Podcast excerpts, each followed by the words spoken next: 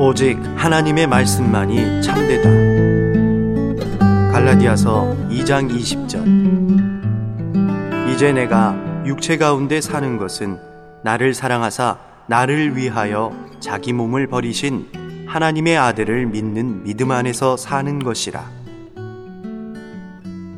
자신의 느낌에 따른다면 즐겁다고 생각되는 날은 하루도 없었고, 아침에 일어날 때 차갑지 않은 날이 하루도 없었습니다. 사탄은 내게 희락의 느낌이 조금도 없고, 날마다 너는 차가운데, 이것이 내 안에 주 예수가 사는 것이냐? 며칠 전에 내가 그렇게 차갑고 느낌이 없었는데, 지금도 여전히 똑같이 차갑고 느낌이 없지 않느냐? 이것이 그리스도의 승리냐? 고 여러 번 말해왔습니다.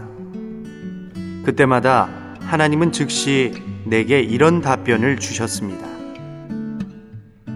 내가 느끼는 것은 내가 사는 것이고, 내가 믿는 것은 하나님의 아들을 믿음으로 사는 것이다. 내가 느끼는 것은 육신이 느끼는 것이고, 내가 믿는 것은 하나님의 말씀을 믿는 것이다.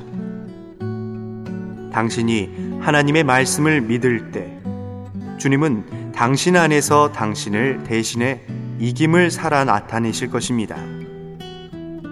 하나님은 당신이 마땅히 이행해야 할 조건을 이행할 때 그리스도께서 당신을 대신하여 이김을 살아 나타내실 것이라고 말씀하십니다.